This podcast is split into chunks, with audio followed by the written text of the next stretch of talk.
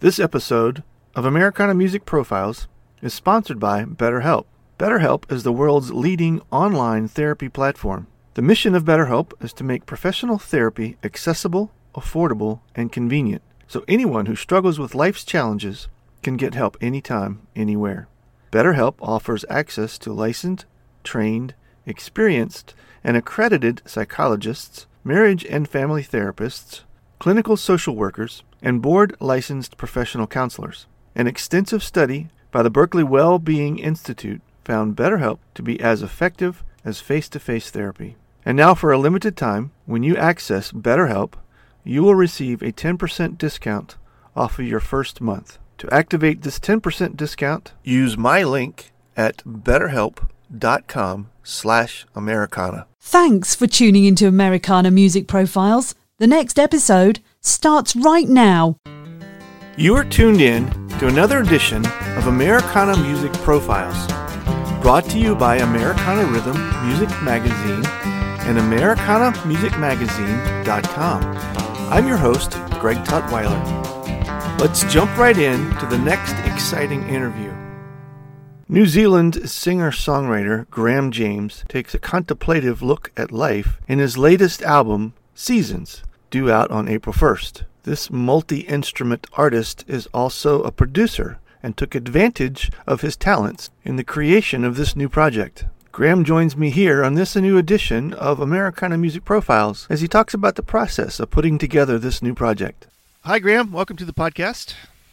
Delighted to be here, or at some distance, but yeah. yeah, thanks for thanks for joining us. And and some distance is uh, is is an understatement.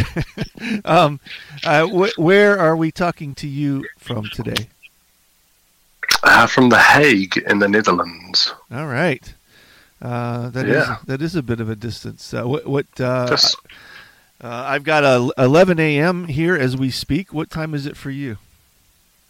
I think it's exactly exactly six hours on the other side of the Yeah. Atlantic. Okay. So Yeah. the um, it's a it's a five o'clock, and uh, Yeah, yeah, that's amazing. yeah. I love it. Um, New Zealand, um, home to you for a while, or were you born there? What what's what's home hometown for you?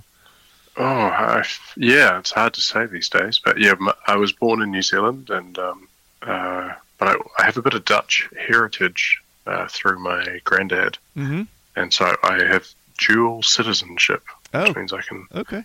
I can live in live in a bunch of different places, and uh, currently we're living in in uh, the Hague, in the Netherlands. But yeah, I think um, I'm a reasonably bad Dutch person, and that I, my language skills here are super average.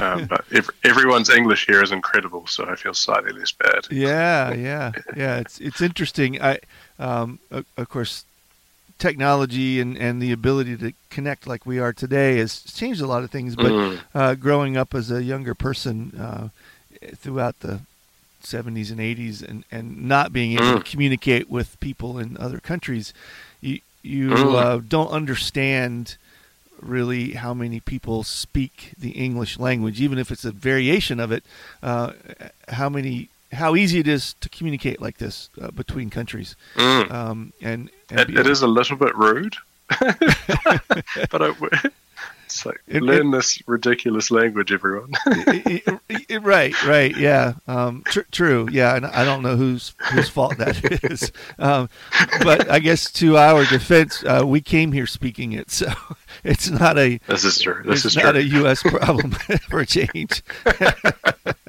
um, so Yeah, we, exactly. we we can't own that one. yeah. Um, when when did music become a thing for you? Is it uh, lifelong? Yeah, lifelong. So my family's always been, uh, yeah, really musical. Um, and I started. My parents asked me if I wanted to to play any instruments when I was about five, and I started um, miming the uh, the actions of playing a violin. And I thought, oof, that sounds like a bad idea. Yeah. So they just they kind of let that slide, and then two years later, I was still wanting to do that. So they thought, okay, let's let's give this a go. And then they had to put up with the obligatory three years of Yeah. awful noises. um, and uh, and then yeah, things just carried on from there. At what age did that morph into uh, a career playing for uh, something more than just your own entertainment kind of thing? Yeah, well, it was, a, it was a bit of a journey actually because I, I started out as a classical musician, and then um, all throughout high school, that was kind of my thing, and I wanted to be a concert violinist, playing in orchestras and all that. Um, but I had a few repetitive strain injuries from too much violining and kind of uh, bad posture and things, and they never really resolved themselves. So I just ended mm. up giving up on that. Went to uni, studied things that had nothing to do with music, and uh, but I started uh, writing songs. Uh, I picked up the guitar, taught myself a few songs, and then immediately started a bit of songwriting while I was at uni. And um, after many years of playing the violin, I just I just kind of let it sit in its case for a couple of years, and then um, yeah, picked up. Uh, there'd, there'd, always been a bit of folk music in the family. Mm-hmm. Um, so we had a family folk band when I was younger, hmm. and and so that started uh, kind of re-emerging. And then I picked up a loop pedal at one point, and um, yeah, then it, all the pieces kind of fell into place. I was like, ah, the violin, I play that, hmm. and and so I was able to combine all these uh, kind of disparate parts of my musical identity into one thing, and uh, yeah, it's great. I think I read where you spent some time as a street musician. Is that right? Using the loop? Yeah, yeah, yeah, yeah, yeah. totally. So yeah. the first two years of my um, was kind of an improvised career. This is around about 2012. Um, were yeah, basically exclusively street performance, and I would uh, I was living in a different town at the time, so I would go down to the the capital city of New Zealand, which is uh, Wellington. I drive down there and then play on the street, and and um, I'd, I'd, usually play into the to the wee small hours of the night, mm-hmm. and then sleep in my sleep in my car and do that a couple of nights, and eventually make my way back, um, and then ended up just um, not through any kind of deprivation, but uh, ended up um, just spending a couple of weeks in there uh, just playing on the street and sleeping in my car, and I mm-hmm. thought I should probably like just do this actually. So I moved to Wellington, uh, and then I went on tour, and basically at the time my touring was just basically finding different streets around New Zealand.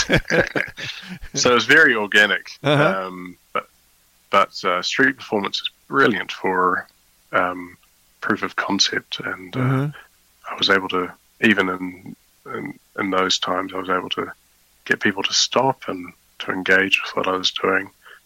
And so, even though it was pretty raw and um, bit rough and ready, that there was a, a sense that this might be a good option mm-hmm. moving forward. Have you always been able to pursue music uh, as a source of profession, or have there been other things that you, you do along the way?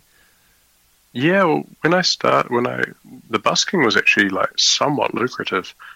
Um, so when I like I was studying electrical engineering mm-hmm. at the time, and uh, just as a student and, and whatnot, and I ended up dropping out of that in my third year to become a, a musician, hmm. which a little bit little bit ridiculous. Um, but I had a good incentive to like make it work, which is that I wanted to eat food. um, so you know, I just I just make it work and go out every day.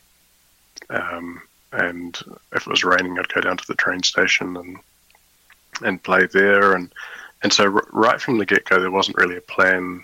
There wasn't a plan B.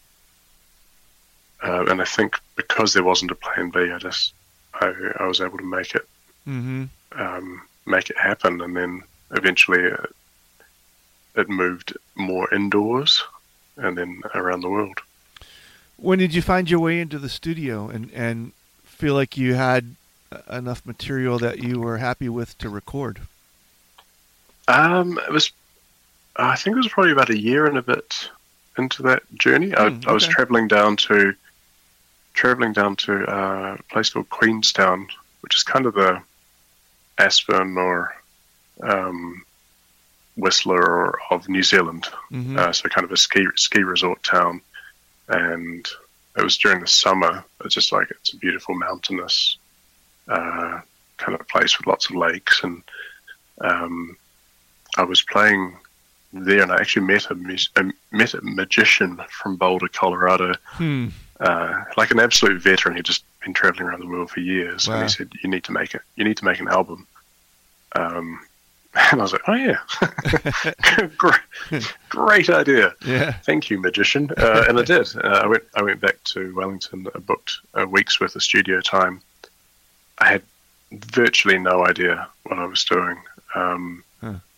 But I had a very patient sound engineer who helped me to put together this album in absolutely no time at all. Uh, and yeah, it was. I then took that.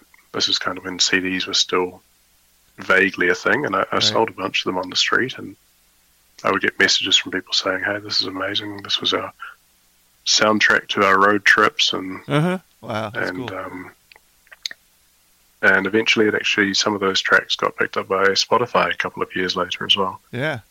which was very surprising given how I was not at all confident in what I was doing, but I think it ended up being a bit of a vibe. So, Yeah. We're going to pause for just a moment. We'll be right back. Welcome back to the interview. Did you um, play all of the instrumentation on that recording, or have some studio guys that you worked with also? Yeah. No, it was it was completely uh, completely me doing my thing. So the first album was a cover album. Um, so the, actually the first two, because when you're when you're performing on the street, um, you've got a much better chance of stopping people if they go, "Oh, I know this. What is this?" Yeah. Right. Yeah. yeah. Um, so that really allowed me having those two cover albums under my belt. Really allowed me to kind of almost serve an apprenticeship in the studio. hmm Um, so by the time it came around to releasing my third album, which was a, an original album, I was able to kind of hit the ground running. And yeah, it's actually only in recent times that I've started um, involving a whole bunch more uh, musicians. Hmm. In the studio.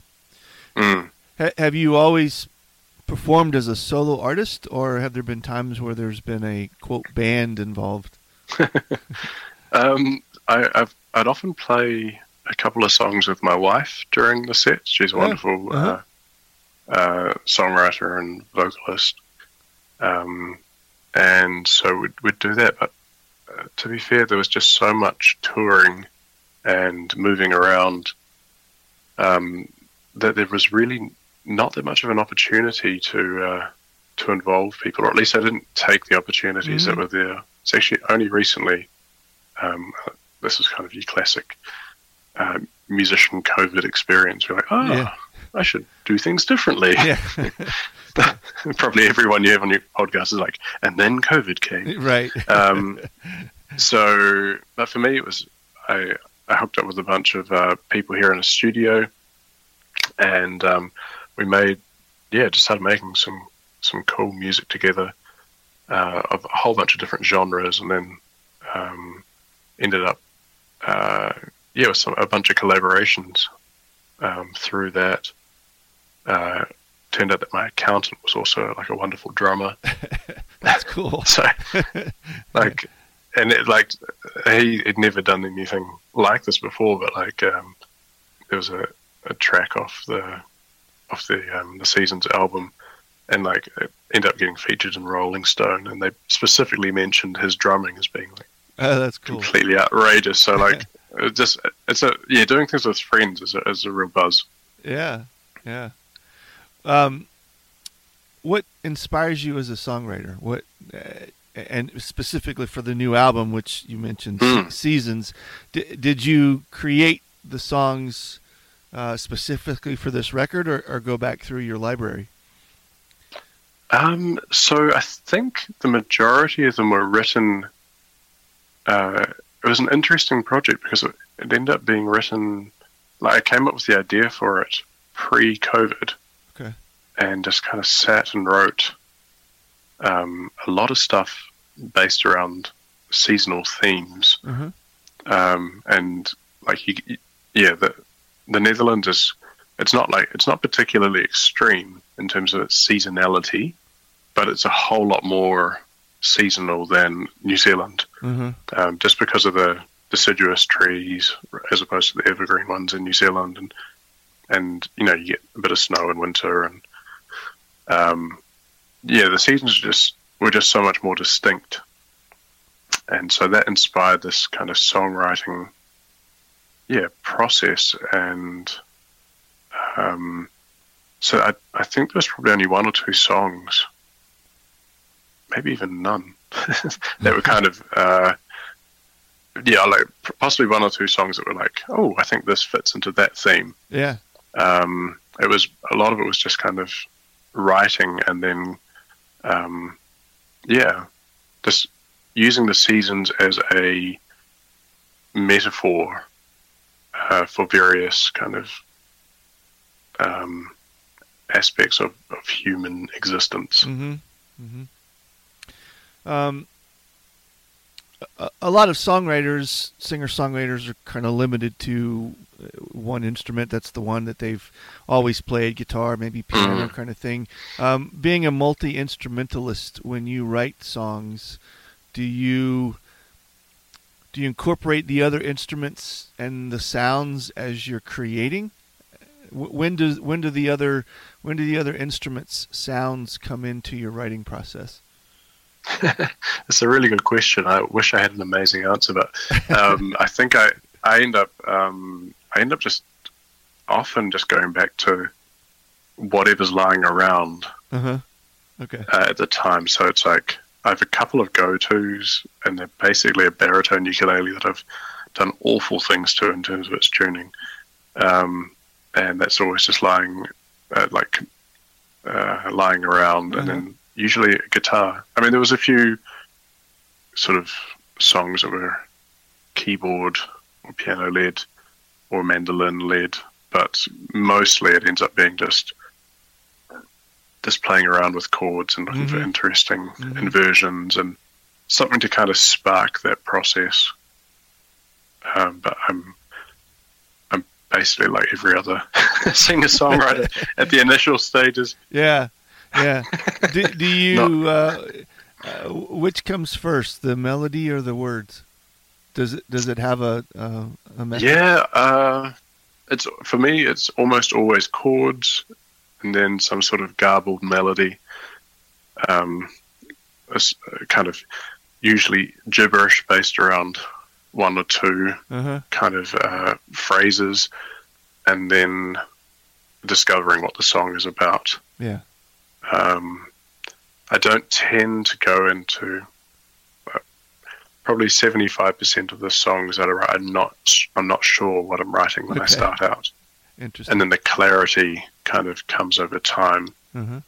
Um, sometimes I'm like, okay, this is this is a song about this, and and it will start that way and and kind of track its way through to the end. But often I'm discovering uh, things about the song and about myself as I'm writing them. Uh huh. Hmm. Interesting. Um, the album is Seasons. We are talking early March. I think I saw the release date on that is April first or right around there. Yeah. Yeah. Yep. And singles are out already. Yes. Okay. And um, um, video. Have you have you been able to do some video with these two?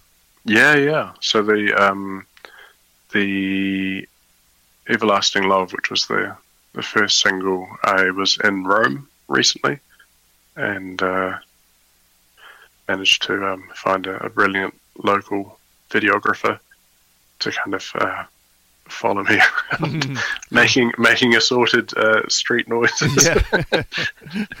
Uh, that was really fun. Yeah. And then um, yeah, the, the next one is going to be uh, based here in in The Hague. yeah. Um, it's it's an autumn themed song and it's very much winter, so I'm going to go find some leaves and throw them at things. Before, uh, yeah.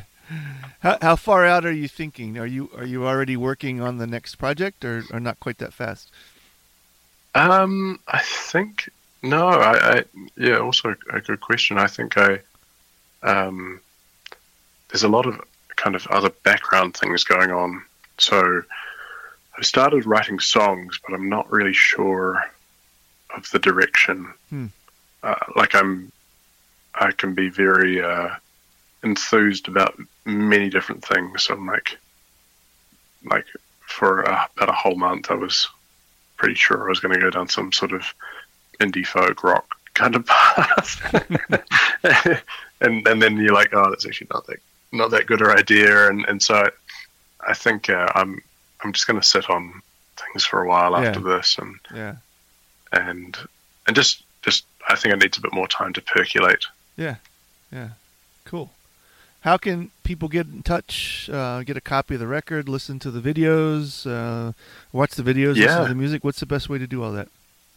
Well, it, um, it'll all be out on Spotify and uh, and all the various streaming services. And Graeme James, so Graeme with the weird spelling, but G R A E M E Mhm. James. I think it's um, it's a tricky one because there's a um, if you spell it the normal way, which is with the grey ham, Mm-hmm. and you end up with a, a lot of news articles for a, um, a pedophile hockey coach in Canada. So not such a good not such a good vibe. Don't want to go down that path. Don't go down there. He's a terrible musician as well. Uh, no, um, so um, yeah, so that, but yeah, Graeme James TV on uh, on YouTube, and there'll be some vinyl coming out in the near future. Cool. Not quite timed with the release, but um, yeah. later in 2022. Yeah. Awesome. Well, thanks, Graeme. I appreciate the Yeah. um, uh, chat, and um, always good to connect, uh, make these instant connections, and, and learn about music in other parts of the Yeah. country from us, at least. And so we, we Oh. certainly wish you well with it. Really appreciate it. Yeah, thanks, thanks, Greg, and thanks to the listeners. And yeah, we'll uh, see you around. Thanks again for tuning in to this episode of Americana Music Profiles. Find us on iTunes at Americana Music Profiles and on the internet at AmericanaRhythm.com.